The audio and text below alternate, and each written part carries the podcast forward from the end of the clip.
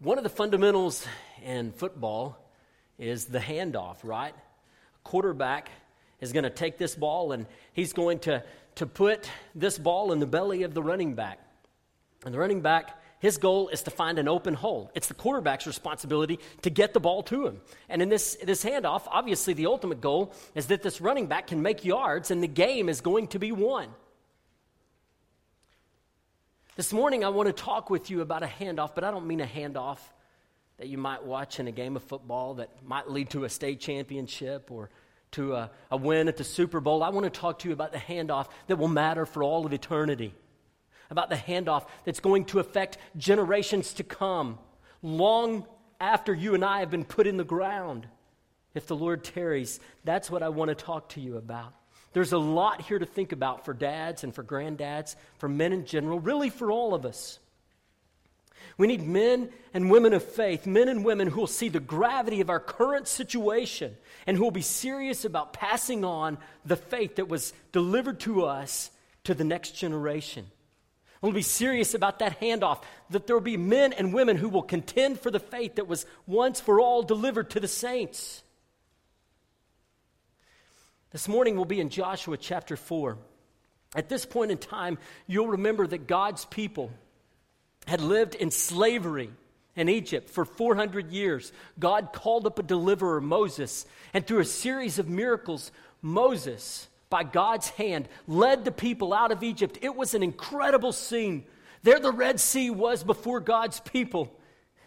And God, in His great power and might, opened up the Red Sea and his people crossed through the Red Sea on dry ground. And here comes the Egyptians, and God allowed the waters to come back over them in an exercise of his judgment against their sinfulness and their hard heartedness. And God rescued his people in a miraculous way, and he began to provide for them in a supernatural way. But what did his people do? They grumbled and complained. Ultimately, they would not trust him to, to conquer and to lead them into the promised land, to conquer the peoples that were there. And because of their lack of faith and their disobedience, they had to wander around in the wilderness for 40 years.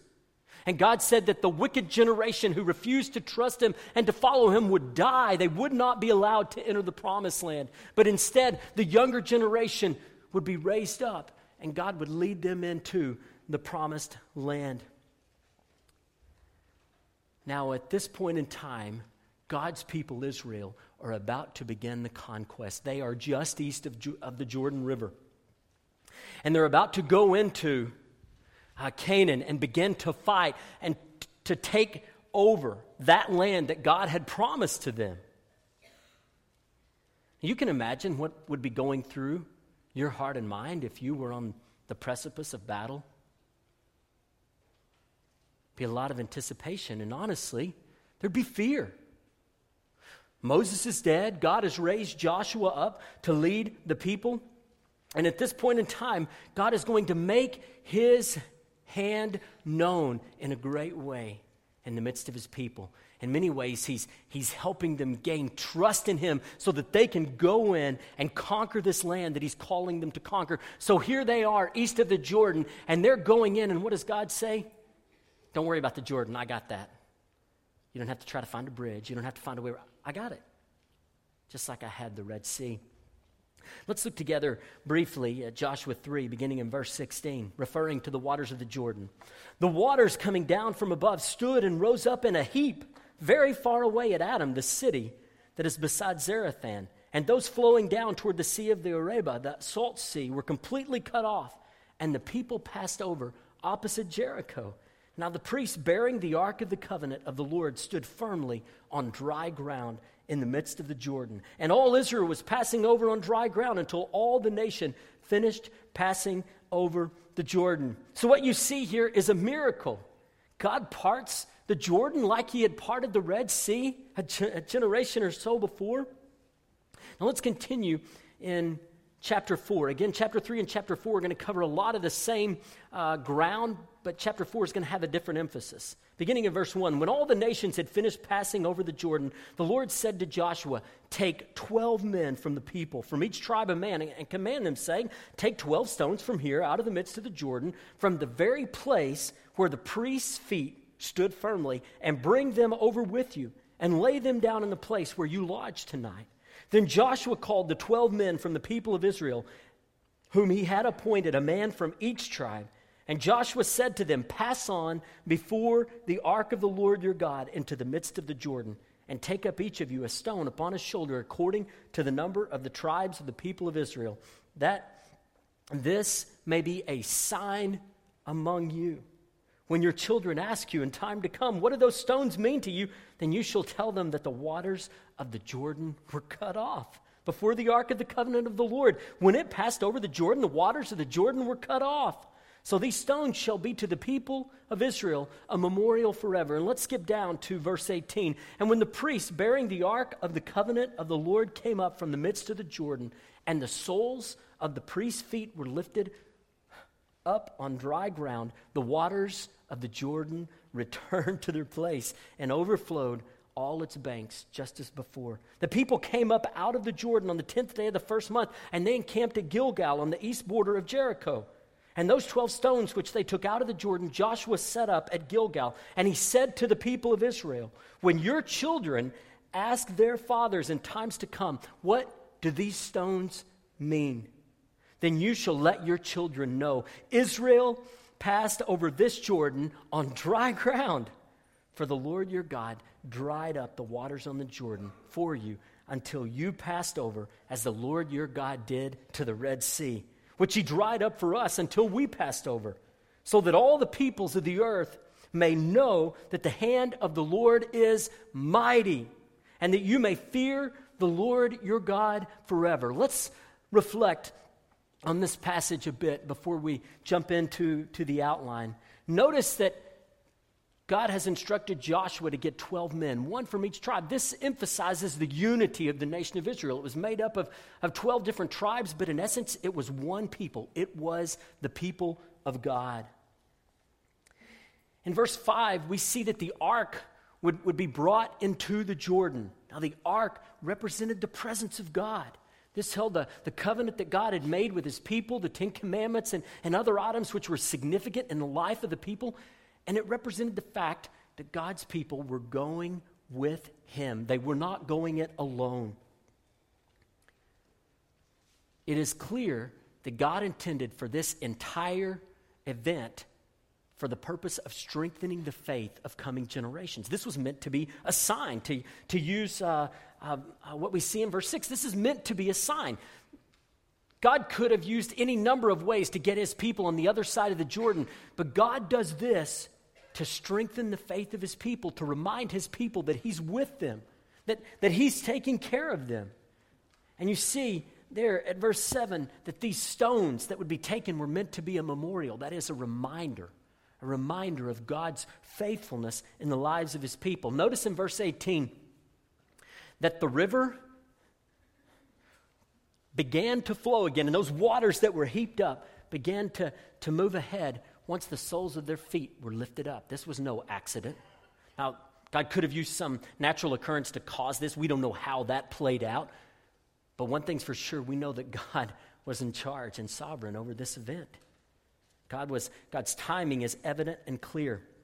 In verse 19, notice this is the 10th day of the first month. You know what's significant about that date? That's the very date that God said to his people when they were enslaved in Egypt, I want you to take a Passover lamb and I want you to prepare that lamb because I'm about to rescue you. And now here we are some 40 years later, and that rescue that God had promised is complete. They've been delivered from slavery, and God is bringing them indeed into the promised land that, that He uh, uh, had promised so many years before to Abraham and, of course, to His people when they were in Egypt.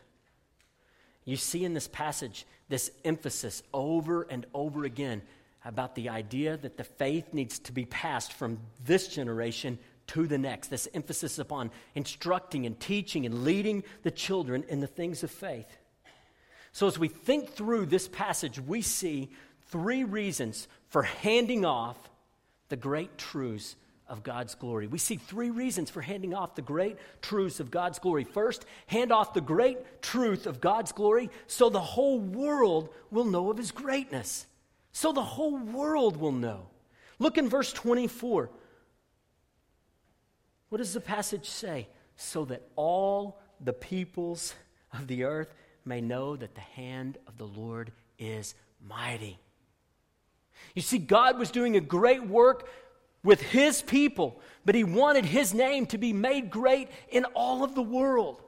Now, we know that what happened here that day at the Jordan had a tremendous impact on the surrounding peoples. We see that in, in Joshua 5, verse 1. As soon as all the kings of the Amorites who were beyond the Jordan to the west, and all the kings of the Canaanites who were by the sea, heard that the Lord had dried up the waters of the Jordan for the people of Israel until they had crossed over, their hearts melted, and there was no longer any spirit in them because of the people of Israel.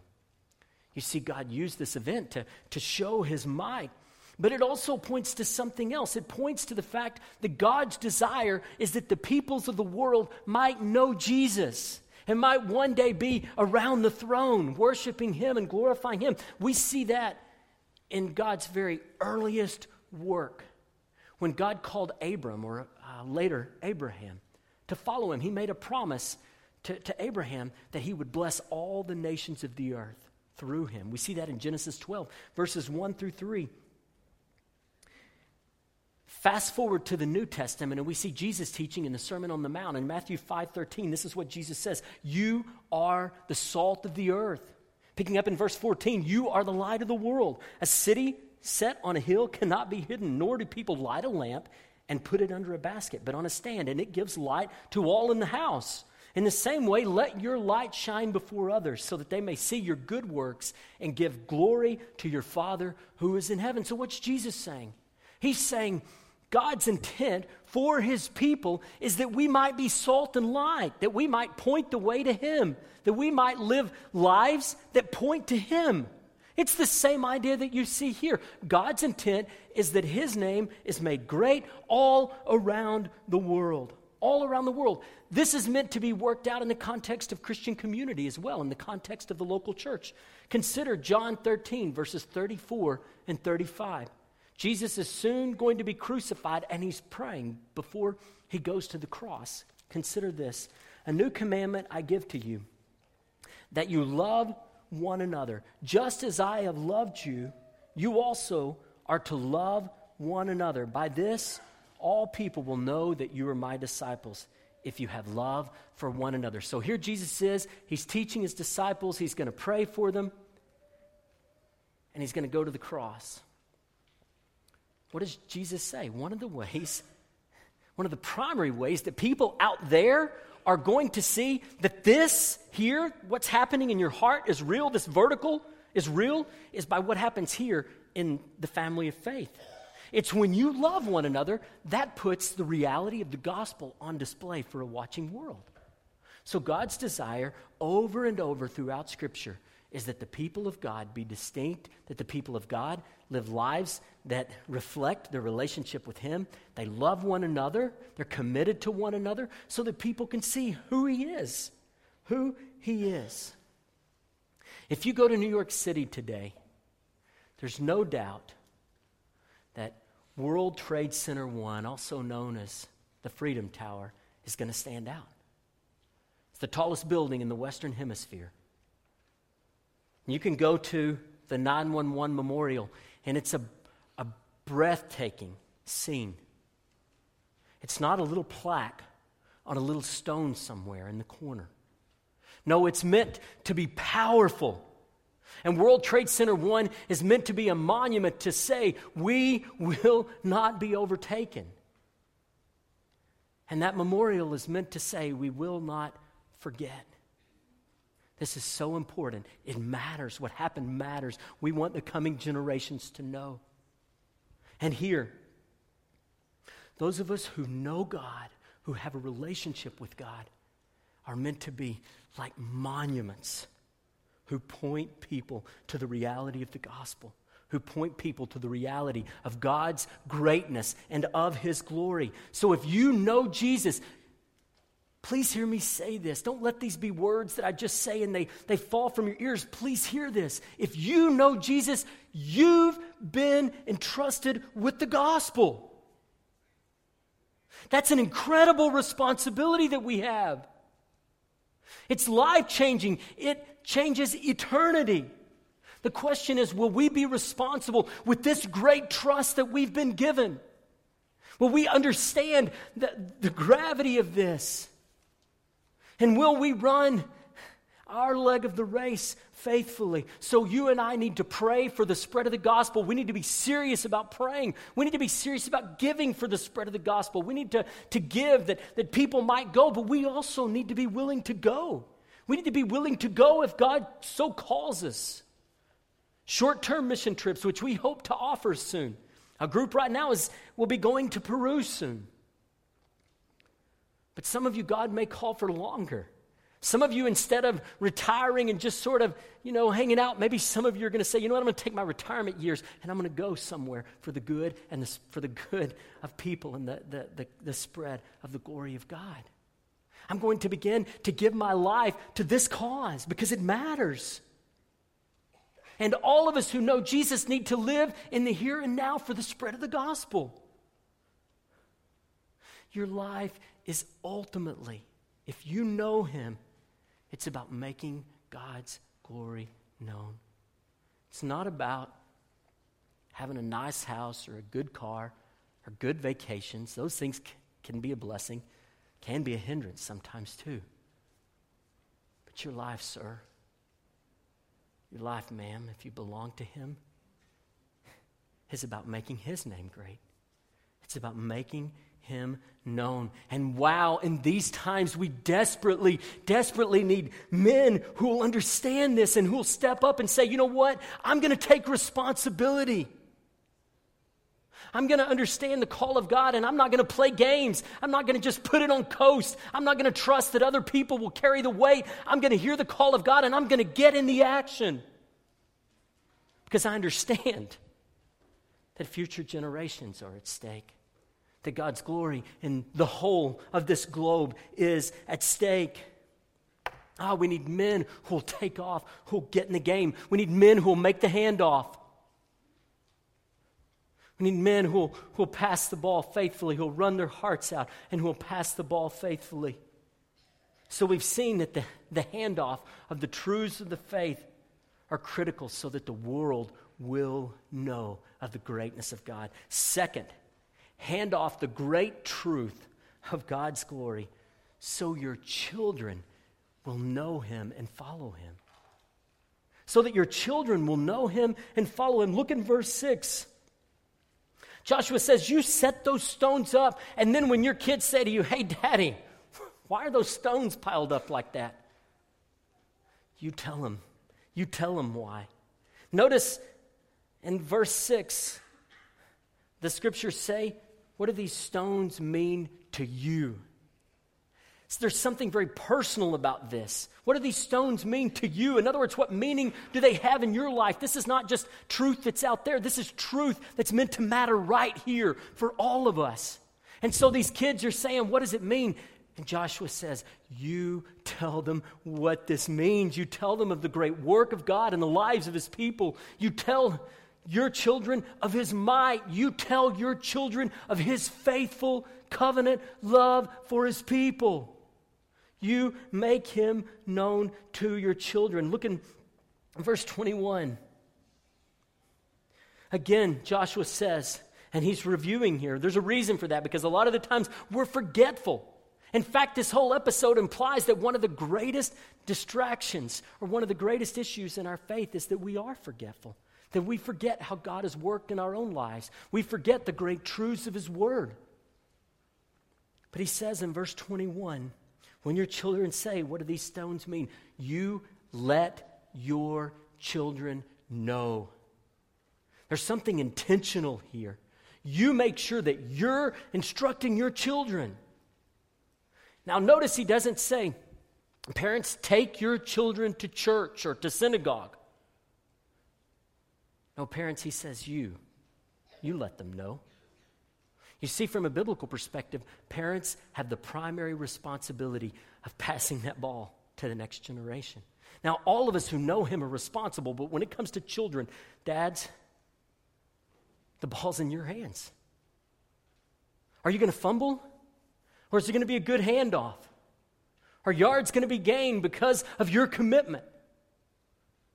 Because of your commitment to, to, to, hand off that ball and t- to make some yards for the glory of God and for the good of your kids and ultimately for eternity. He says, You let your kids know about God's faithfulness in the lives of his people and God's might. And God's might. Now, this isn't strange in Scripture. In Exodus 12, verse 26, the scriptures say, and when your children say to you, What do you mean by this service? And, and this was talking about the Passover. When, when you gather with your, your family and you observe the Passover, in verse 27, you shall say, It is the sacrifice of the Lord's Passover, for he passed over the houses of the people of Israel in Egypt when he struck the Egyptians, but he spared our houses, and the people bowed their heads and worshiped. So we see in the Passover another opportunity to be intentional in passing on the faith. What does it tell us? It tells us that we too, like the Jews, had responsibility to pass on the faith. We have that responsibility too. Has God given us anything like the Passover meal today? Well, baptism and the Lord's Supper are opportunities to remember the sacrifice of God. So when we observe the Lord's Supper, parents, it's a great opportunity for you to say, hey, you know what this means? This means that Jesus died on a cross, and a cross is not a decoration on a wall. Ultimately, a cross is the throne where the Son of God took the full wrath of God upon himself. And he made a way by his blood for us to be made right with God in all of his holiness and all of his splendor. And so the, the Lord's Supper and baptism is an opportunity for us to do this very thing, to, to reflect and to think on how God has moved and how we can use those opportunities to teach our little ones. In Joshua 24, verses 14 and 15, Joshua is nearing the end of his life. He is about to die. There has been much conquest and much land conquered. And Joshua says to the people, I'm about to be gone, and now you, it's on you to decide. Let's look together at verses 14 and 15. Now, now, therefore, fear the Lord and serve him in sincerity and faithfulness. Put away the gods that your fathers served beyond the river and in Egypt, and serve the Lord. And if it is evil in your eyes to serve the Lord, choose this day whom you will serve, whether the gods your fathers served in the region beyond the river, or the gods of the Amorites in whose land you dwell. But as for me and my house, we will serve the Lord. What had Joshua decided? Joshua had said, and he made it known to all of the people. You may chase after all of these other gods, and if you want to do that, then you do that. But you know, you know for a fact that when it comes to me and when it comes to these that I'm responsible for, we're going to serve God. Now, we need some men in churches who will stand up and say, you know what, I'm not playing games. This is who I am. I mean this. It's going to matter in my life. It's going to matter in the lives of my family. It's going to matter in the lives of our church. We don't need men who just set it on cruise. No, we need men of God. Men of God who are serious about the handoff. Men of God who do not want to see the ball fumbled for the good of the next generation. But men who understand the need to win. The need to win this game because it's a game that matters. We see a great example of this in 2 Timothy 1 5. Paul's writing to Timothy. Timothy's a young pastor. Uh, he's pastoring in Ephesus, has responsibility for that faith family, for that congregation. And in, in 2 Timothy 1 5, Paul wrote to Timothy, I'm reminded of your sincere faith, a faith that dwelt first in your grandmother Lois and your mother Eunice and now I'm sure dwells in you. Now, this is a beautiful picture. Grandma takes the hand off and gets the ball to mom. And mom takes the ball, takes the hand off, and she gets the ball to Timothy. What I want you to see is this is a picture of how it's supposed to work. Now, in this situation, uh, mom and grandma were, were faithfully handing off the ball, and thank God for them. We need to see some men who will be willing to do this as well. And when you look at uh, cable television systems or networking or electronics, telephone systems, uh, wired telephone systems, there's a phenomenon called attenuation. And basically, this is, this is what it means. If here's the source of your signal, as the line travels away from the source, uh, something called attenuation happens. And basically, this is what it's like. If this is the source, the signal, let's say over a cable uh, TV system, the more that it travels away from the source, the signal becomes weaker and weaker and weaker, or it attenuates, if you will. And so, what you have to do is you have to come, you have to put something like a repeater over here so that, that the repeater will receive a signal and it'll amplify it and it'll send it on again.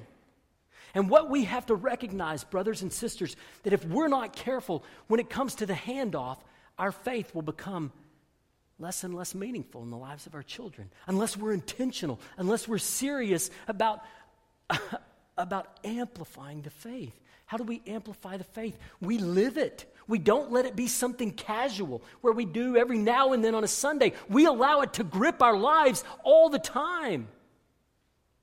You see, when, when you're sitting at home and, and someone calls, maybe from work, and your kid answers the phone, and you say to them, Tell them I'm not here.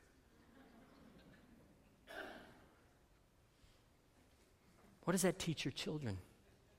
What does it teach them about your commitment to God? But then you go to Sundays, uh, you go to church on Sunday, and you learn about do not lie. We don't need to lie. But then remember Tuesday when that happened? Now, parents, it's not that we're going to be perfect.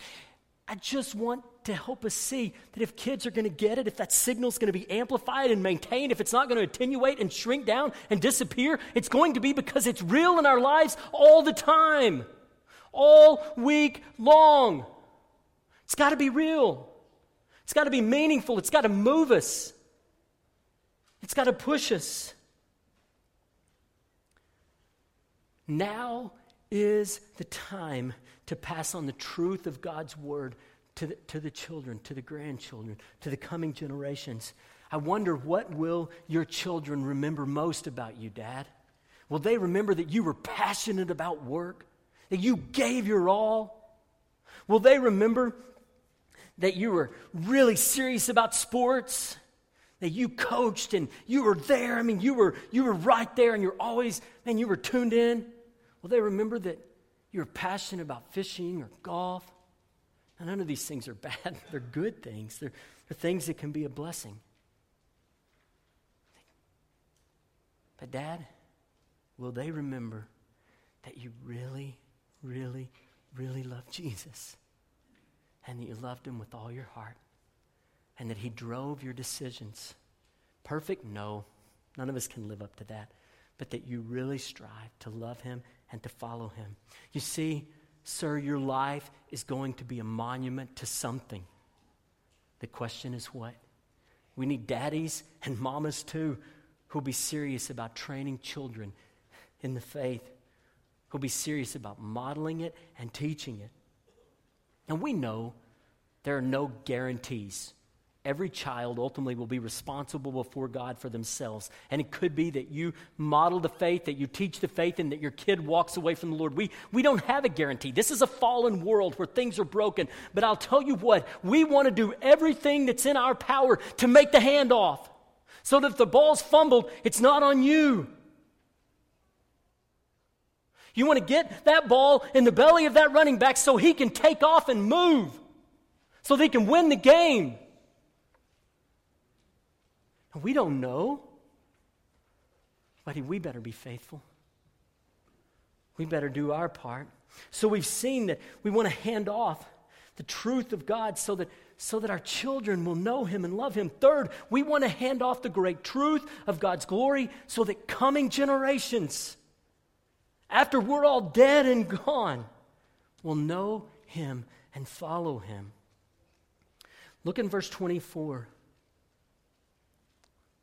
Notice at the end of the verse, so that all the peoples of the earth may know that the hand of the Lord is mighty, and that you may fear the Lord your God forever. You here is plural. Joshua's talking about the people of Israel. He's saying, so that God's people, the people of Israel, will fear him. That is, walk with him and in reverence forever.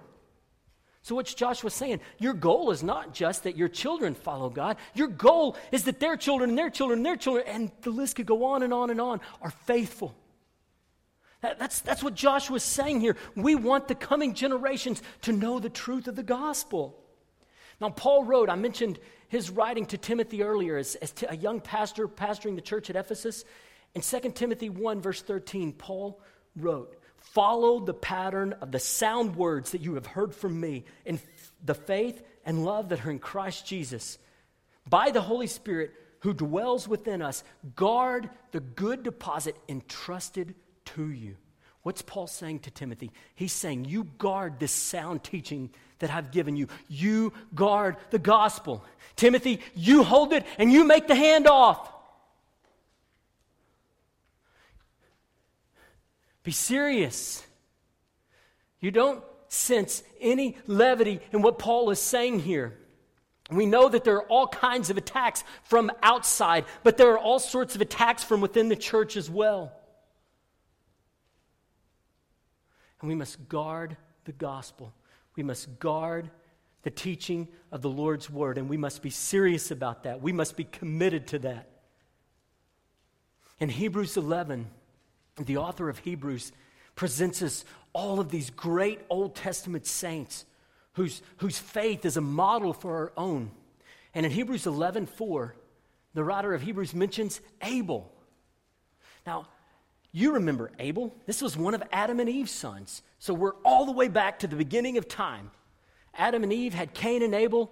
Cain and Abel made an offering to the Lord. Abel's offering was pleasing to God. Cain's wasn't. Cain got mad. He killed Abel.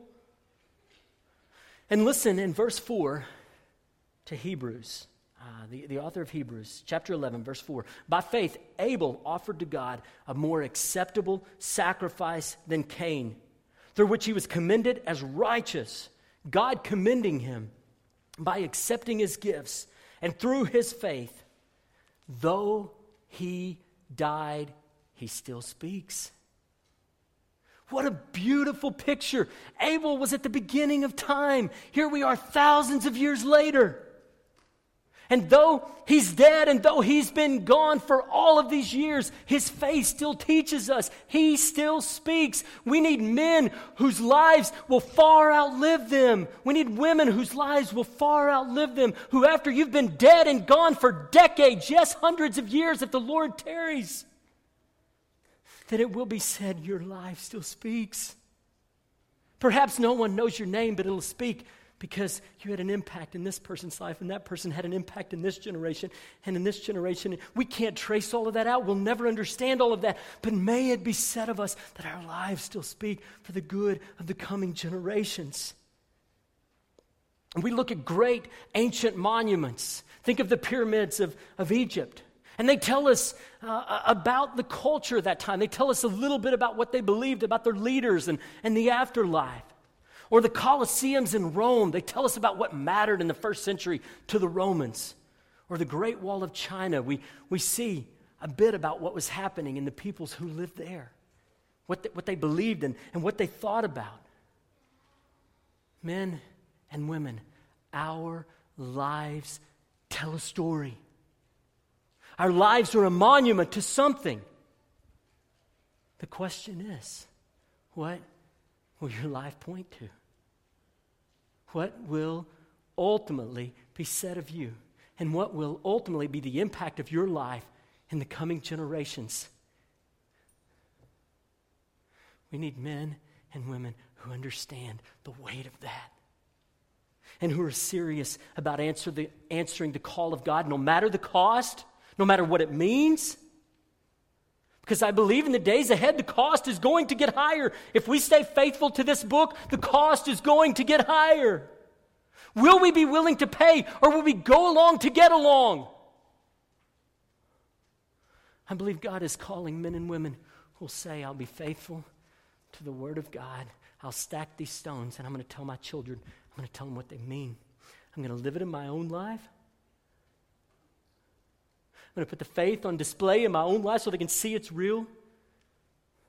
But I'm willing to pay the cost so that, ball is handed off to the next generation. What impact, sir, will your life have made when you're gone. Man, when you take that final breath, what difference 20 and 30 and 40 and 50 years will your life have made? God's plan is that we take the hand off of faith and we run our hearts out, and then we take that ball and we put it in the hands of another who will run their hearts out. That's God's plan, that there'll be no attenuation, that this, this faith won't be disappearing or dissipating, but that we'll give it our all till the very end, till we take our final breath. You see, the world is telling you this life is all about you. Do what you want, do what you enjoy, do what, what thrills you. But the word is saying to you and to me, it's not about you at all. It's about God and His plan, and His plan to take the faith and to get it in the hands of the next generation. You see, the next generation is more important than I am. It's more important than you are. No, I know that's not what the world says. The world says, make it all about you. But that's not the message of this book. It's not the message of this book. The decisions that you're making today are going to impact generations to come in untold ways, in ways that we can never even know. Eternity. Please hear me feel the weight of this. Eternity's in the balance. This isn't my opinion, your opinion stuff. This isn't convenient or inconvenient or, well, some super Christian. No, this is the Christian life. Eternity hangs in the balance. Will we be faithful? Will we be the men and the women that God has called us to be? So you're in the game. God is calling you to hand off your faith to the next generation. Why do we want to hand off the great truths of the Word of God? So that the whole world will see who He is so that our children are going to know him and follow him. And so that the generations to come, they're going to know the great truths of the gospel and be committed to him and follow him. So today I plead with you decide that by the grace of God, that in his strength, that you're going to make your life from this moment on, even if perhaps you're nearing the end of your life and you're saying, well, there's not a lot ahead. I could be nearing the end of my life too, you know. I, I could be gone this afternoon, this evening. All of us could. But from this moment on, let's decide that we're going to do everything we can to pass that ball to the next generation, to live a life that pleases Him, to be faithful to the Word, to be faithful to tell others about the love of Jesus. So when it comes to eternity and the next generation, will your life be a landmark or will it be a loss? Will your life be a handoff or will it be a fumble? Will it be about you or will it be about the glorious gospel? Will it be about the glory of God? May our lives be a monument of mission, a monument of mission for the glory of God and for the good of our children and the coming generations, and ultimately the good of all peoples around the world. I want to speak to you if you're here today and you've sort of been listening in. And by that, I mean maybe you're not a part of God's family. Perhaps you've never come to the place in your life where you've said to yourself, you know what? I've gone my own way and I don't want to go that way anymore. God, I'm turning away from my sin. I believe you sent your son to die on the cross, that he was buried, that he was raised again. And because of what Jesus did, I, I'm asking you to forgive my sins. And, and I want to follow you. When, when we do that, when we turn from our sin, when we put our faith in Jesus and we put our lives in his hands, the Bible tells us that God saves us, that he, that he puts us in his hands and he'll never let us go. If you've never come to Christ today, I plead with you and urge you don't live out there. Apart from Him, God is inviting you to become His very own son or daughter. You want a good, good father? Hey, the invitation's on the table. Today, today, I want you to understand you can have the very best of what this world has to offer, the finest that this world has to offer. But if you do not know Jesus, it's a vapor. It's a mist that's gone in a moment. And eternity is a long, long, long time to have missed a relationship with Christ. So today I plead with you, ma'am. I plead with you, sir. Would you turn and believe and become a part of his family? Today, would you discover that he is indeed a good, good father? Join me in prayer.